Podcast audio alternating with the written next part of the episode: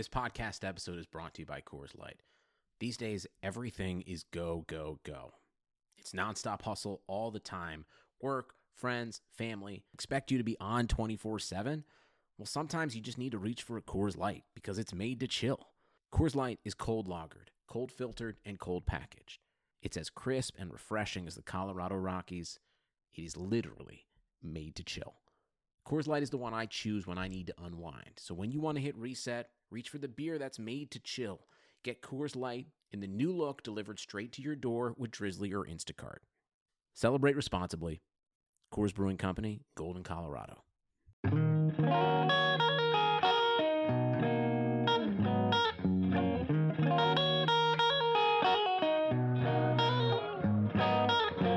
Welcome into the NBA Morning Deuce. We have a huge show today. Yesterday's shows, both shows, were pretty big. We had the Luka show.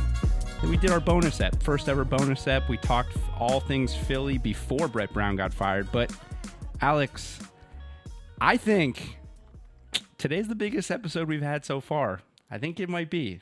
Has to be. You know why? I mean, you know why. The listeners don't know why. We got a Let 'em know. guest. We don't just have any guest. We got a big guest. We got a big guest on the show. James Herbert, CBS Sports NBA writer outside the NBA, former colleague of mine, one of the best in the business. James, thank you for not only joining the show but being the first uh, the first guest on the Deuce. I'm honored. That was too nice, but I'll take it. So thank you. Hey man, you know you know you know how I feel about you. I, you're a good you're you were a good dude to me when I was at my at, at the old place and uh, we worked well together and I, I really respect what you do. So uh, I'm just happy to have you here. So we uh we got a big show content wise too because not only are we going through games like we always do, but there was some big news in the NBA today. Brett Brown, as we discussed and assumed was going to happen yesterday, uh, Brett Brown was fired today. There's also some other coaching rumors that we're going to get into it, James.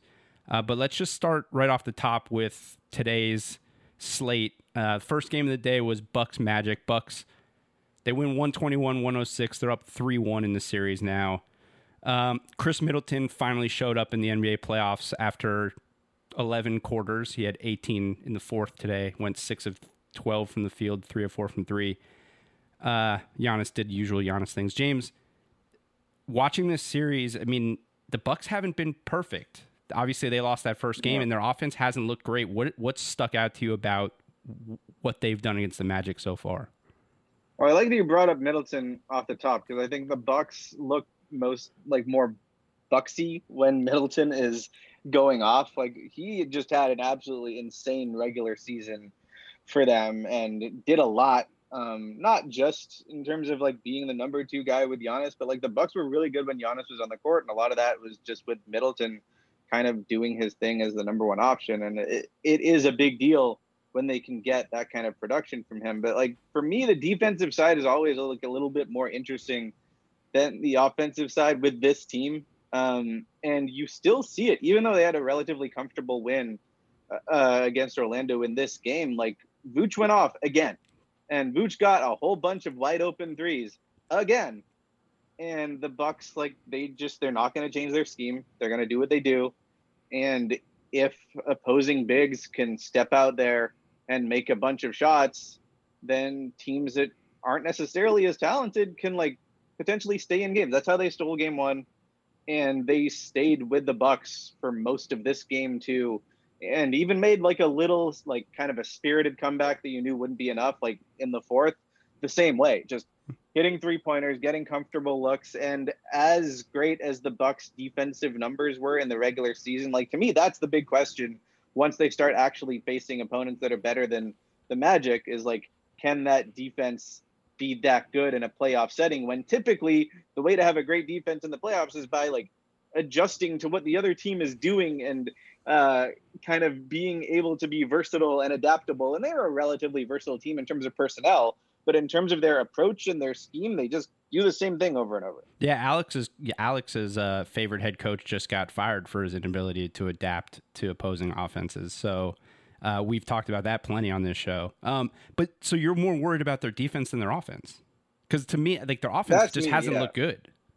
I mean, I No. I mean, But th- I will give the Magic credit, like good defense. They're a good defensive team, but they they other than Middleton getting 18 in the fourth quarter today, they're all, the rest of their starting lineup has looked pretty rough in this first round.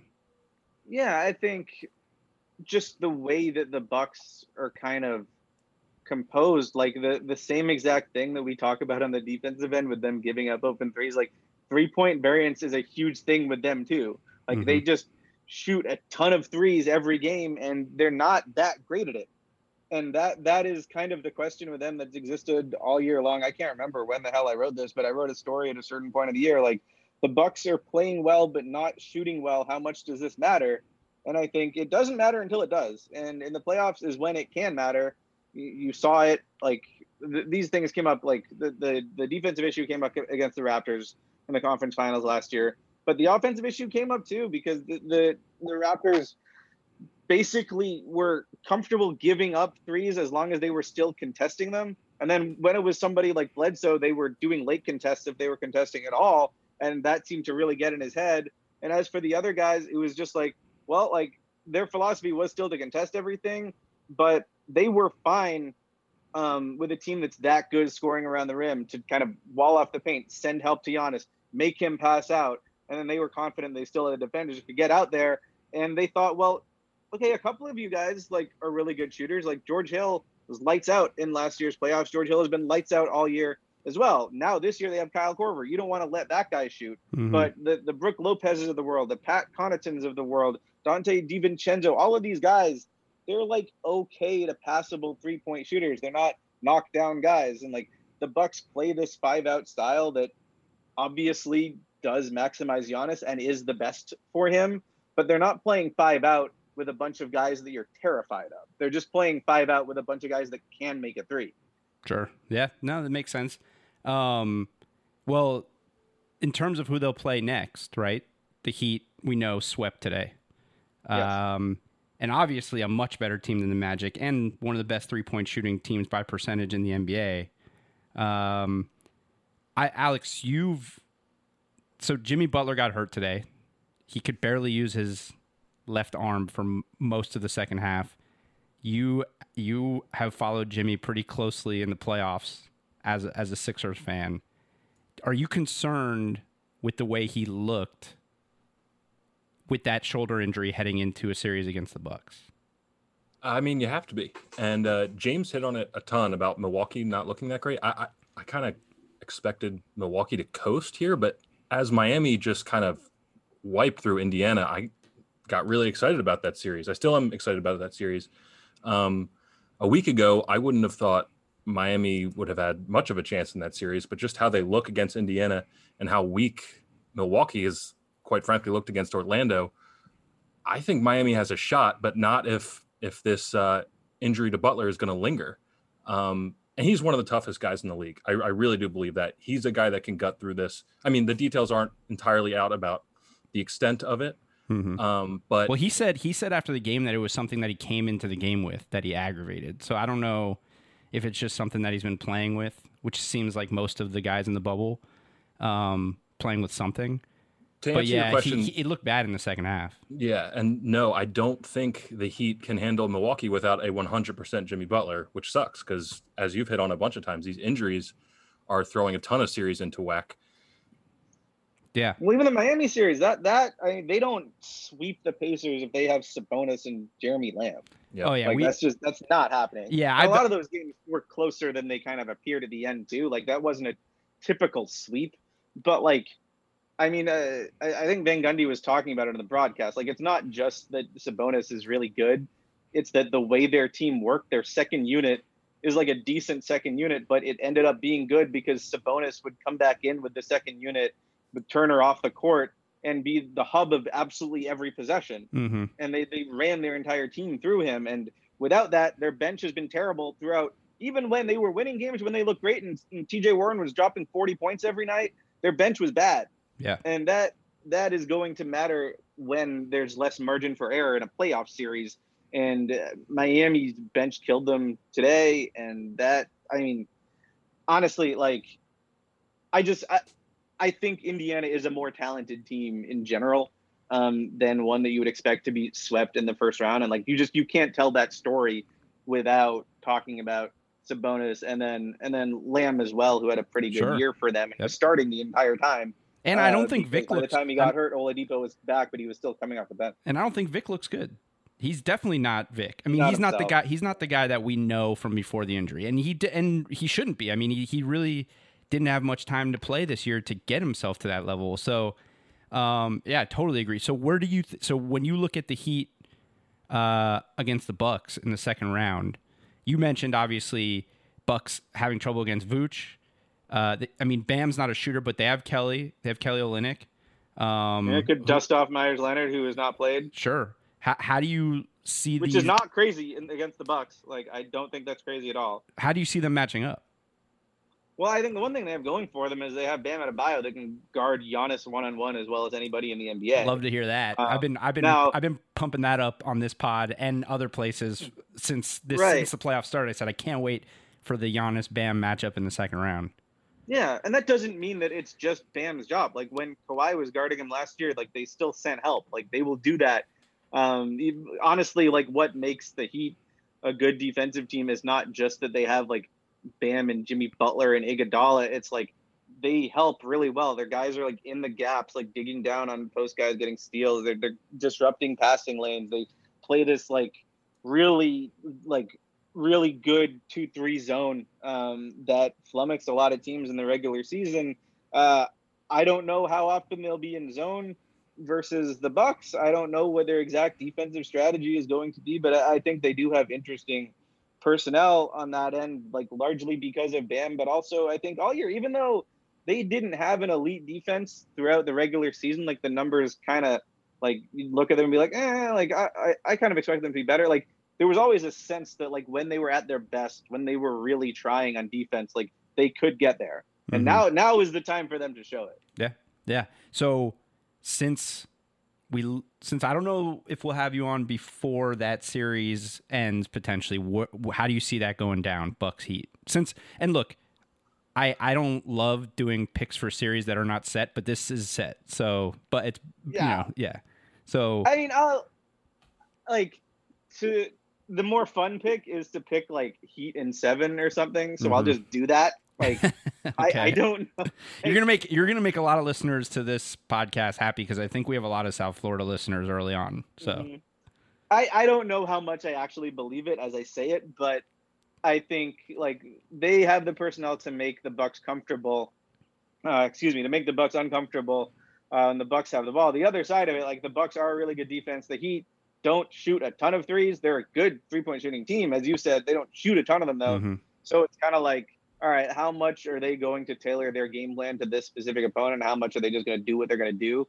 Like, I think, like, I was kind of like, oh yeah, they'll maybe they'll dust off Meyers Leonard, but like that's actually a really interesting question for how this series goes. Is like, do they want to introduce this guy who like, since they got to Orlando, has not been playing whatsoever, but who started every game that he played in before he got hurt Mhm. before the hiatus. Yeah, So yeah. I, because he is a good matchup to space the Bucks out, maybe he gets some burn. Maybe it's just Kelly Olynyk gets more burn. Mhm. I don't know what they do, but I know that Bam is not scaring anybody shooting three pointers.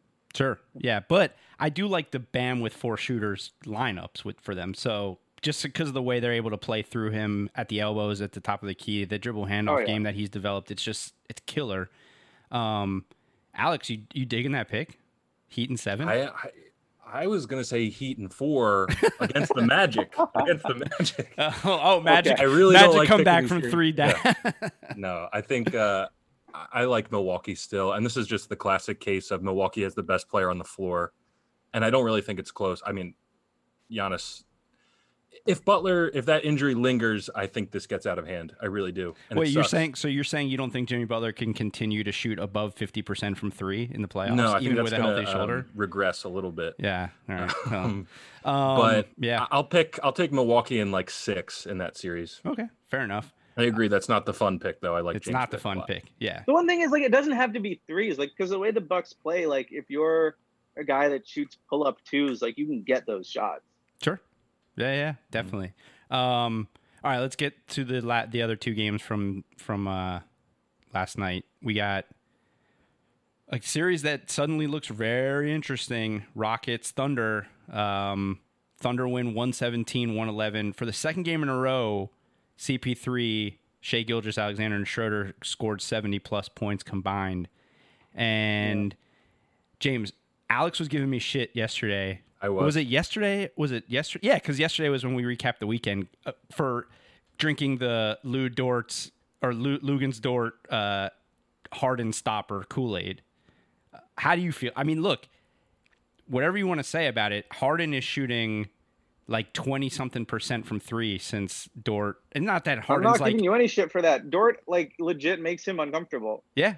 And, Like, and even when he thir- his ground, he moves his feet. yeah. I I don't know what more you want. Like you can't if Harden is going to shoot his step back and make it, like sure, but like Dort makes his life harder. Yeah. Like you can see him trying to get away from him and get a different matchup. Like that is happening all game. Like James Harden does not run a ton of pick and rolls anymore, but you've seen like you see him calling for screens when Dort is Mhm. on him. Like this, this, this is a real thing. Now, like the Rockets' offensive numbers are still really good. Like that's not why they lost this extremely close game.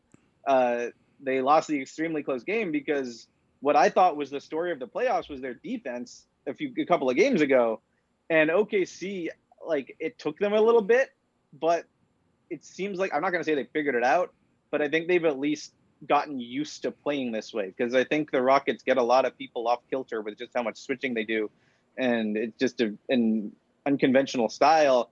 And you're talking about like CP3 and Shai Gilgeous-Alexander, who were so used to kind of like, and Schroeder too, like using that screen to create a little advantage and like snaking the pick and roll and doing their little shifty stuff in the middle of the floor. Where if the opposing team is just switching every pick and roll, like you just have another dude in front of you. Mhm. You're not you're not doing that stuff, and it just it seemed like in the first couple of games, the Thunder's offense just died. It had no energy. Everybody was just standing around and watching these like ISOs that went nowhere.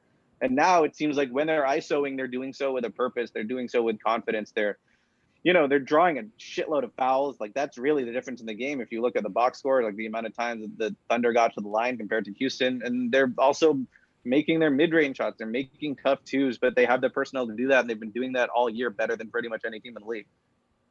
Just to to jump back to the the Lu Dort point that James just made, the number that sticks out: four for five. James Harden at the free throw line. When's the last time we saw James Harden get to the line five times? Mm-hmm. He's and he only went like not eight, he only went James to the line. spot on. He only went to the line like seven or eight times the other day, and he what did he average like eleven or twelve in the regular season? Like some So I, I've got to eat some crow on this low this Lu Dort thing. Uh, I thought this was a two game flash in the pan, and uh, Houston was going to take this series and make it look easy like they did in games one and two. Now I have absolutely no feel for this series, and I- I've I bounced thi- back and we forth a lot. We know the Rockets are not going to stop shooting three pointers, 58 today, but 10 trips to the line, like they're settling too, too much. And I know like that sounds impossible for the Rockets, but for them as a team to only get to the line 10 times tells me, I mean, they're, they're out of sorts right now. Well, and that brings me to my sort of, which this might be an obvious takeaway, but I hate to say it because I've been a Russell Westbrook hater for years. But it's just so drastic how much their offense changes without him. They, you know, obviously they were they had the highest pace in the boat in the restart game in the seeding games, and they had the second highest pace in the NBA, and now they have one of the lowest paces in the playoffs, and that's not and that's to be expected with Russ not being there. But it is a difference. I mean, they're scoring four or five less fast break points a game, and they've lost in overtime, and now they've lost by six. So, or f- I think four or six in this game. So, um, I think it makes a huge difference. And then you talk about getting to the line. Well, Russ is going to get to the line. He's going to get them easy buckets in transition, and especially against a team like the Thunder, who want you to play, who play slower because they have Chris Paul, and that's how their offense sort of runs.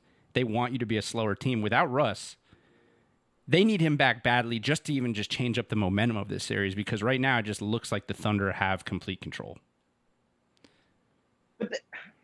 It was it was so close though. That's the thing. It's like the the Rockets went super cold from three point range in, Yeah. in the second half. Like I mean, they started making like They the went eight in a row, yeah. Yes, but but after that, it was like they they couldn't hit anything. Yeah. And a couple more of those go down, which a lot of those you're talking like wide open, just the same normal threes that Harden creates for his teammates all the time, where there's nobody even near him. Um, and they're they're just straight up missing. So like I didn't get the impression like that the Rockets were doing anything horribly wrong. Like to me, like the game ended, I was like, all right, the Thunder have like started figuring some stuff out, and Houston just like in a coin flip game missed a bunch of threes, and like they surely will regret not getting to the line more. But like, I I kind of agree. Like with like I don't have a great feel for this series anymore. I thought I did after a couple of games, but I love that I don't because this is probably my favorite series right now. They're both playing at an extremely high level. Uh, it's not just the stars and stuff. Like, Mhm. I mean, I'm liking seeing like Darius Bazley out here making like strong drives to the rim Bazley, and man. dunking. Like, yeah, like he's a smooth player who like looks way better now than he did. and uh, also probably and probably doesn't is probably not as much of a household name as he should be for the fact that he's probably like going to break the NCAA with what he did with be with. Taking an intern a million dollar internship with New Balance and skipping college and now being a productive NBA player off of it and being a first round pick like that should be the model. But It was a bold yeah. thing that he did when he did it. Now everybody's signing up for this, Right, this exactly. Select team and all oh, that. Oh yeah. but like, before before the series, I said it was going to go seven games, and then after two games, I was like, "Wow, was I wrong?" And now it's crazy. Yeah, I'm the same way. I, there's no there's no way to know. And but the only thing is, is going up two games, and then so this is the normal progression of an NBA series, right? Two games at home, two games at home, but they're not. There's no home games anymore, right? So, you know, being up window. being up 2-0 and being up 2-0 the way the Rockets were, and then falling back to being tied, normally be like, okay, well the Rockets will go home and now they'll take the momentum, but the momentum is to me is firmly even in a close, even though the games were close, the Thunder have momentum now just because of the fact that not only did they tie it up, but they came back from down 2-0. So, yeah, but it, it's it's just hard to. Um, it's gonna be a hard. It's gonna be a good. That's a fun series. It, I I hope it goes seven games because I want to I keep watching seven games. games in the series. I- I, but I want to do- see Chris Paul. I would like to see Russ come back, but you know, we'll see. Yeah, you want to see Chris Paul? What? Chris Paul in a game seven because that Oh, yeah. motherfucker he's as intense as they get and and he's so fun to watch in game seven. Um, so it's we, fun seeing him and, and Harden try to like out flop each other during the series. Like, yeah, Yeah. for sure. it's- I realize it pisses everybody off. I'm just like I'm laughing my ass off. Like it's, Yeah. it's so great. Um, so last game of the day of the night was Lakers. Uh, they went 135, 115. Um, I, I mean, my, there's not a whole lot to say here. I mean, it's, it, but I guess my biggest thing was like, if I'm the rest of the league, or if I'm the rest of the West, and then whoever they play in the finals, I'm like, God damn, why did it have to be the Blazers? because the Blazers like the the best thing that can happen to a team whose offense looks like the Lakers offense has looked in the bubble is to have four or five games against a shit defense like the Blazers to get going.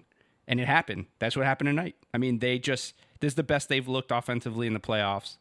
Um and now they get one more game to play against this shit defense and then they're to sit there and watch the Rockets and the Thunder beat each other up for a few more games.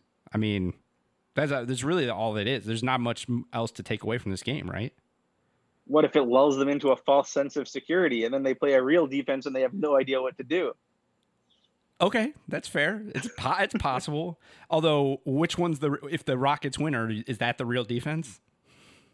I, mean, mean- I love the Rockets defense. I do too, but I I- mean, I think it's different. Like, it would be different with them trying to do what they're doing to Steven Adams to Anthony Davis at the five.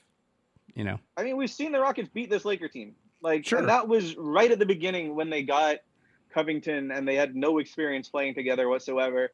Uh, I I doubt Eric Gordon played in that game. Maybe he did, but if he did, he was not healthy because he was not really himself for like anything mm-hmm. in in the regular season. Um, I just I think this is a different and better Rockets team than they were then, and we've already seen them beat the Lakers. And I think it's just a matchup that like will make the Lakers very uncomfortable um, if that happens, because the Thunder Right. could totally win this series now. It, so we have I, to, yeah, we're, we're for sure. getting ahead of ourselves. Right, of course. No, no. I mean, either of those teams are obviously substantially better defensively than the Blazers. So Uh, either way, like one of the worst defensive teams we've ever seen. Yeah, Right. Yeah. Um, also, I mean, obviously, we have to note from this game, Dame, another injury. He left in the third quarter with a knee injury, and it's not not that it matters for this series because. I mean, I, if I'm the Blazers, I mean, who knows how bad it is? I'm sure Dame's going to want to keep playing, but you, I, I would just play it safe. But it just matters to me because overall, it just seems like the story of the bubble more other, other than Luka, right, and Donovan Mitchell, the story of the bubble is more and more and more going to be defined by injuries because every day it seems like there's another injury. And obviously, James, I know you talked to a lot of people before the start, and people were worried about this. But it, I think, you know, obviously every year you could talk to the Warriors about this, but you need luck and you need health to win a title. But it Yeah. just seems like this year, because we don't know who's going to win, because there's not the Warriors, there's not that team. There's like six teams now that whoever stays healthiest has the best shot, it seems like, because it's like every other day in the bubble, someone gets hurt. Yeah, it sucks. I mean, like, regardless of the Blazers' chances in this series, like that has nothing to do with it. When you see Damian Lillard come down with an injury, when he already hurt himself the other day, Mm-hmm. like with the, it's with the just like, finger. come yeah. on, like he has been like the best player in this whole thing, Yeah. and like you want to see them put up more of a fight than they did tonight. And like, I'm not saying that was because Lillard was hurt. Like, no, that's because they can't guard anybody. But like, but still, this was a very like happy story, and in some ways, I feel like if that Caris LeVert shot goes in at the end, then the Blazers story kind of ends, and everybody remembers Dame being legendary. He doesn't get that that win against the Lakers, but still, it just kind of ends there, and you don't have to see them get their ass kicked like this. That's Um, that but is- that's why I liked it that the Suns didn't make the playoffs. Because now we'll always have the eight no Suns. but the Suns. But here's the thing: like I wanted the Suns in because I thought that was the only team of all the teams we were talking about that actually could have like, you know, guarded somebody a little bit. Like they were good on both ends throughout the bubble. Um, not really throughout the regular season, but throughout the bubble, like they Yeah. were like legit good. Like I just thought they were flat better than the Blazers were. I thought they were flat better than the Grizzlies were without Jaren Jackson. Um, so I wanted them in, and like I can't imagine watching this shit tonight if you're the Phoenix Suns at home. Like that sucks. Yeah, sure. Um, all right, let's get to uh, let's do our picks for tonight. There's only two games. Actually, let's uh, Bucks covered minus 13 and a half. We both had Bucks. Uh, Heat covered minus seven. Alex, you had the Heat. Uh, Thunder covered obviously because they won. Um, they're I had them plus three, so I got that one, and then we both had the Lakers minus seven and a half. So Alex, you're you're creeping, you're creeping. Eleven and Chipping 13 away, yeah. 11 and 13 since the start of the we we've picked James we've picked every uh weekday slate so last Monday through Friday and then last night um I'm 17 and 7 I'm a professional gambler now it's unbelievable some somehow Is that how sample sizes work? I think that's how it works. I was texting a buddy of mine that works in a casino in a book in Vegas, and he texted me the uh, when I was at 16 and six, and he said there's a he texted me like 2.5 percent chance of being 16 and six. He gave me like this whole formula of how I'm balling right now. But anyways, let's uh no, I mean that's incredible. yeah, let's make these picks real quick because I want to get before we, you know, for these last ten minutes or so, I want to talk Philly. Um, Jazz minus three versus the Nuggets uh, to close it out. They're up three one. Uh, yeah, I, I just the Nuggets defense is worse than the Blazers right now, so I kind of have to go Jazz because I think they'll close it out. Um, Alex, thoughts? Yeah, I'm going Jazz minus three, and I'm kind of confident about it. Like, without Jamal Murray, this series isn't even close. Like, without Jamal Murray going apeshit a couple times, it's not even close. Right. The series. Sure. Um, and I think Rudy Gobert, as much as I don't really care for his game, is really putting his stamp on it defensively.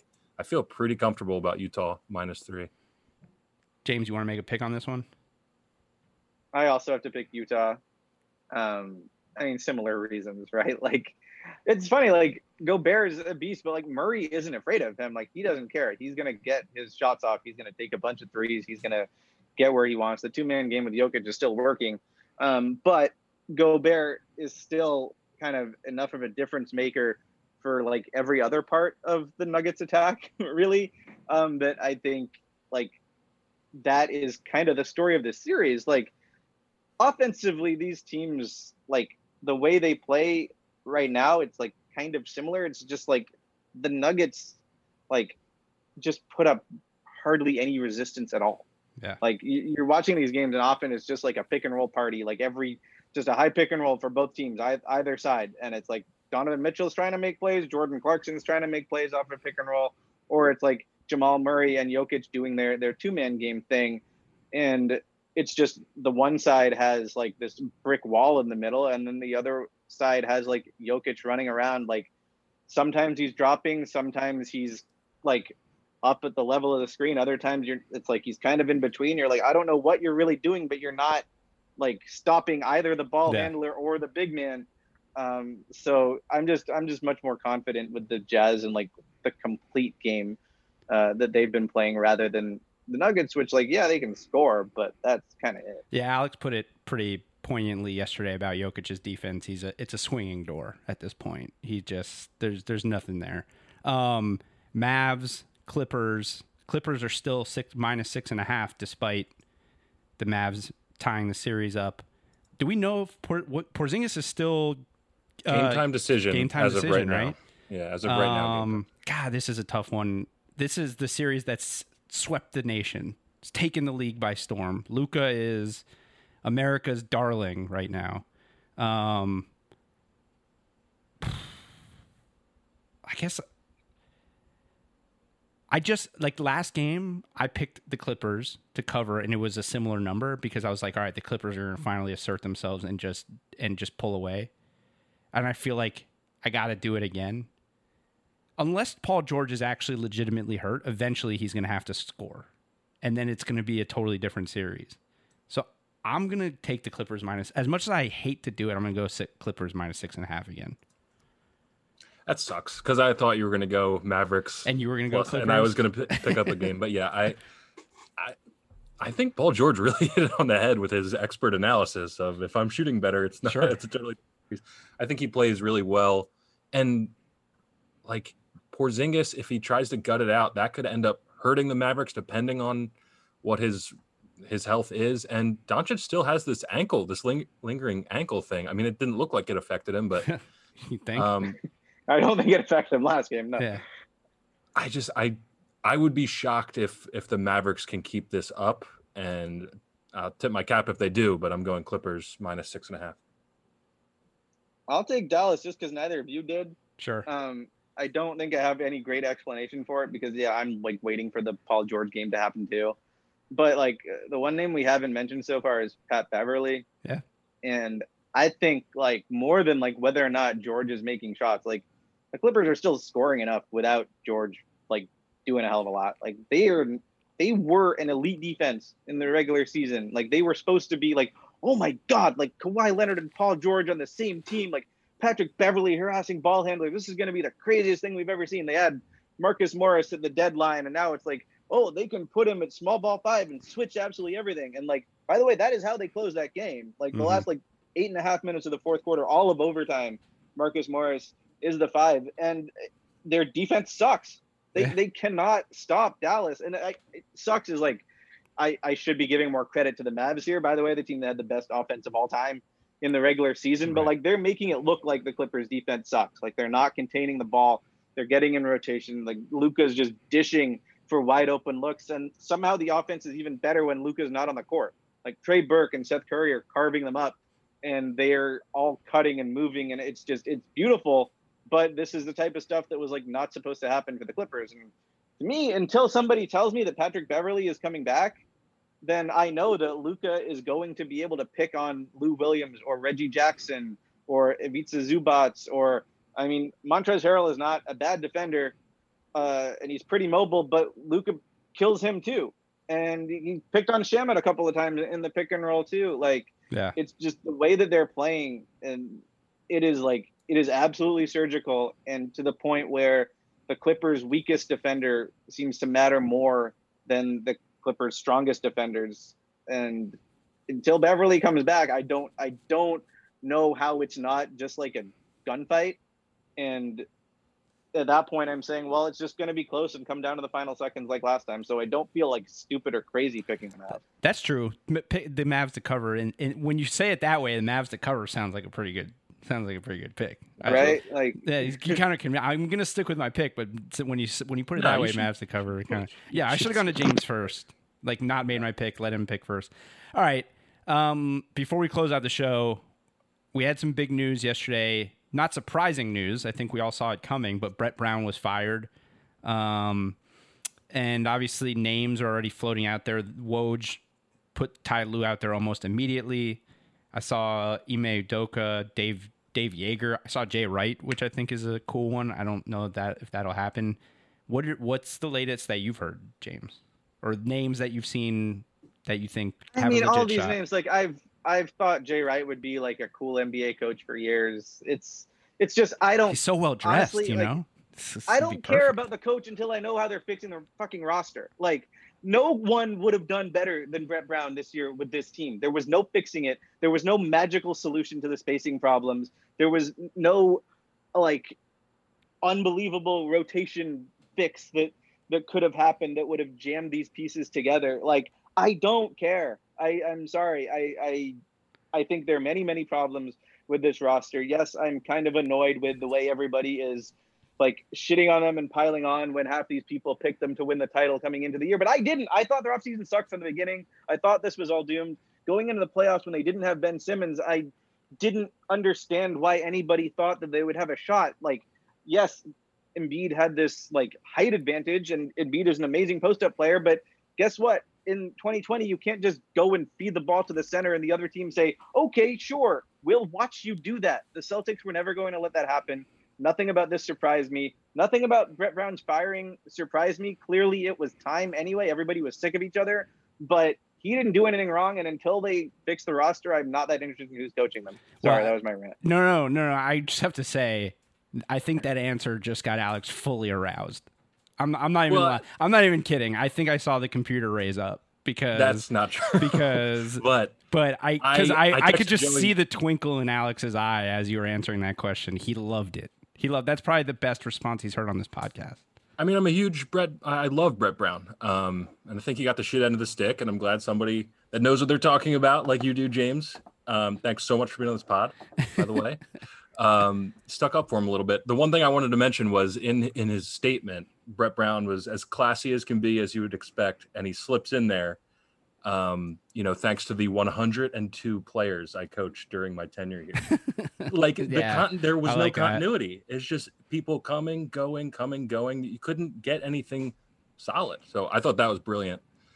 And well, he uh, also didn't thank Bryan Colangelo, and he pointedly did thank beautiful. Elton yeah. Brand. Yeah, Colangelo I mean, it was the worst kept secret ever. Like it was reported, like he wanted D'Antoni to come in. He wanted Brett out of there basically from day one. Like he couldn't make that happen. Brett was very popular and had support within the organization, and it is unbelievable that he lasted seven years. Like nobody gets to coach the tanking team and then get to coach the near conference finalist like Brett did last year. Like this is not like like I understand like I have my sympathy for like any coach that loses their job, especially given what I just ranted about. Like mm-hmm. I don't I think he was kind of set up to fail this year. But at the same time, like the man has like ten million dollars left in his contract. He did like lots of good work in this tenure, lasted way longer than anybody, himself included, would have ever expected. Um, somehow coached under three different general managers and also briefly was the general manager kind of. Um it, it's just it's been an incredibly weird ride and i think there will be other teams interested in him. I don't know if he'll take a job right away th- this summer. Um i i probably wouldn't if they were going to keep paying me five million dollars a year to not coach. Like personally i don't think i would take a job but like we, he will be heard from again. And sure. I, I i think it is perfectly possible to criticize some aspects of his coaching and his uh how do we put it? His uh how he deals with superstars i suppose while also acknowledging that like this like the sweep and just kind of what's happened with all the assets that they had is like so not his fault. Sure. Yeah totally. Amen. yeah we'll Amen we will we'll see. We'll see what happens next with them, and I'm sure. Yeah, you're right. We'll see Brett Brown again. Last thing, quickly, James. You you're a Brooklyn guy. You cover the Nets pretty extensively. There's this rumor out there that they want to make a Godfather offer to Gregg Popovich. Give me your like your 30 second response on how real or not real this could possibly be. I, their interest is is totally real. I'm sure. Uh, whether it's pie in the sky or whether it's a realistic thing, like I, I honestly couldn't tell you. It it feels to me like a like a huge long shot. Um, but I mean, I guess if if Pop was ever going to leave the Spurs, like which I kind of don't see, but if you were to ever do that, like going to like work with Sean Marks and coach a team with championship championship expectations and like coach Kevin Durant and Kyrie Irving, like that that at least sounds like somewhat plausible. He loves New York, like he spends time here in the summer. It's not it, it's less crazy than if you told me like the Pelicans were going to try to go get him. I'll put it that way. But I wouldn't I wouldn't bet on it. All right, there it is. There you have it. He's not betting on it, but he's betting on these games, and I wish I would have taken his bet at first. I'm he, not betting on the game. No, no, he's not betting on the game, but he has his pick, and I wish I would have taken it because he convinced me. James Herbert, outside the NBA on Twitter, one of the best in the business. This was an amazing episode. Thank you for coming on. Uh, we'll have you back on again, hopefully soon. Yeah, no problem. Thanks for having me. All right, guys. We'll see you tomorrow morning.